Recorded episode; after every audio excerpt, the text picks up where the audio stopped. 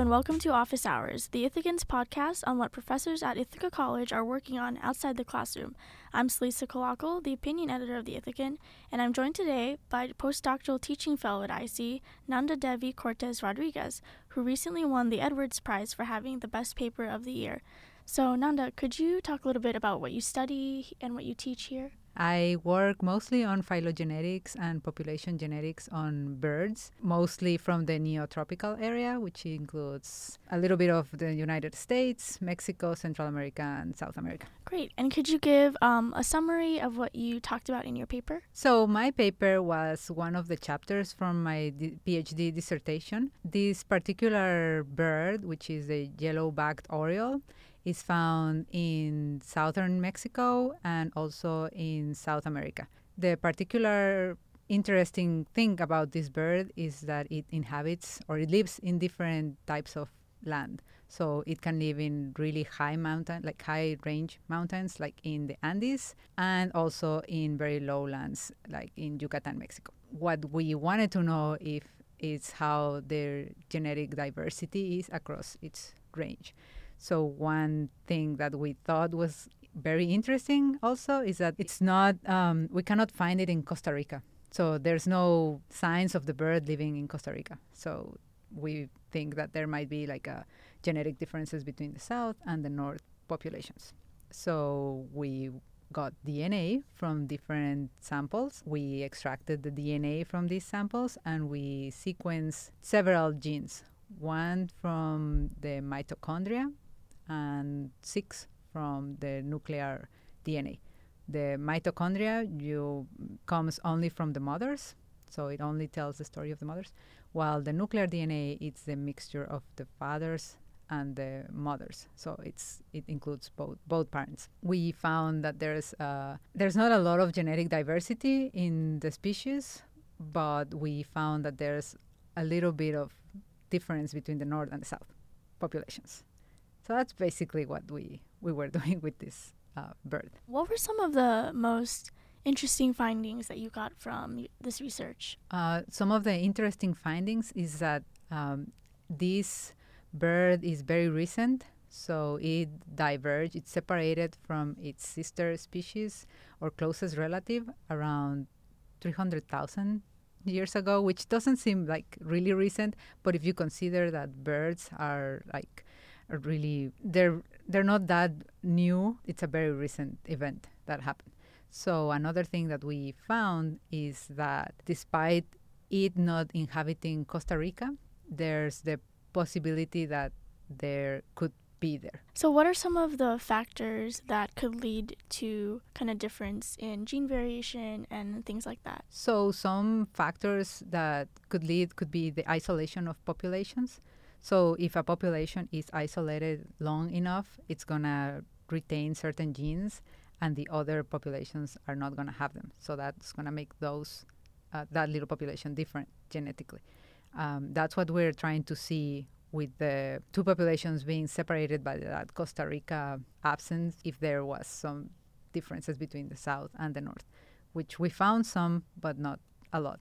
And also, this bird, it has some plumage variation. So some of the populations are a little darker than others, and we wanted to see if that would be in coordination with the genetics, but it wasn't really the that wasn't really the case. You mentioned earlier that you focus on birds mm-hmm. in this mm-hmm. topic. So why do you choose to focus on birds versus, you know, any other kind of animal? Uh, so I I think because when I was an undergrad, one of my professors studied birds, and I, I just wanted to see what they were doing, so I started working with them. And they work on birds, so I started working with them. So, what are some things you do to kind of study this uh, genetic variation in birds? Like, what are some of the methods that you use? We get DNA, we can get DNA from different sources. So, one of them is uh, their tissues, and we can get the tissues from the muscle or from their heart or from their liver.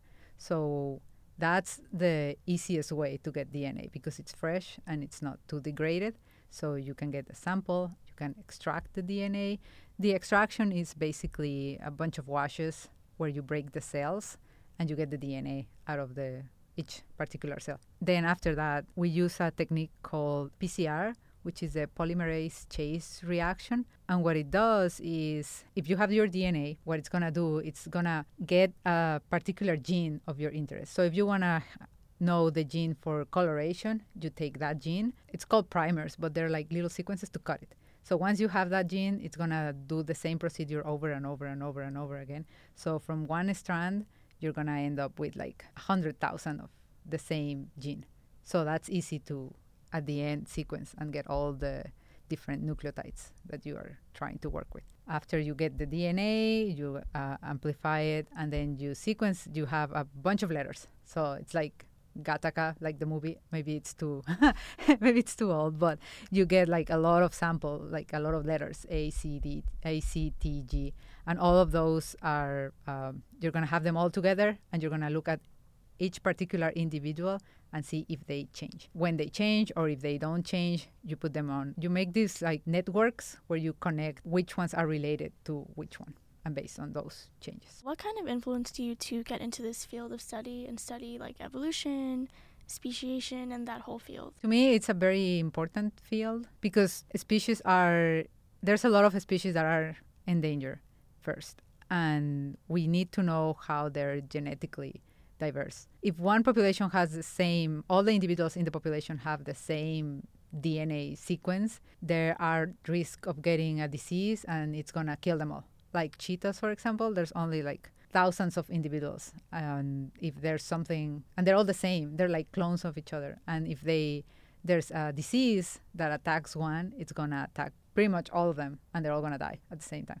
So it's important to know how uh, species are, uh, if they are genetically diverge, uh, diverse or or not in in general. Um, I do it with birds, and some other people do it with mammals, and um, there's people who study reptiles and plants and etc. It's really important to we're clearing forest, we're getting rid of a lot of the the flow between populations, building bridges and walls and things, and some of them are getting isolated. And when they're getting isolated, they're getting more restricted in their genetics. They're like losing their genetic diversity, and that's a very big deal for conservation. So, is there any other you know research or studies that you you you've been working on recently? So recently, I when I joined uh, Ithaca College, I I started doing uh, this in collaboration with people from the University of Maryland, Baltimore County, and the Smithsonian um, Conservation Biology Institute. I joined their research on ravens. So I have been studying ravens for the last six seven months I'm particularly interested in those populations from Mexico and islands adjacent. So I want to know what's the diversity um, on genetics on that, those islands. So to see if they're part of the same mainland genetics or if they are different, like different populations because they're isolated and they're away from the mainland. In the summer, I'm going to have a student help me. She's going to be helping me doing all this like DNA genetics work and in the fall i'm going to have another student who's going to continue doing that uh, work Great. Well, those are all the questions I have for you today. Um, I'd like to thank my guest, Nanda, for joining us with Office Hours. This is Lisa Calacal.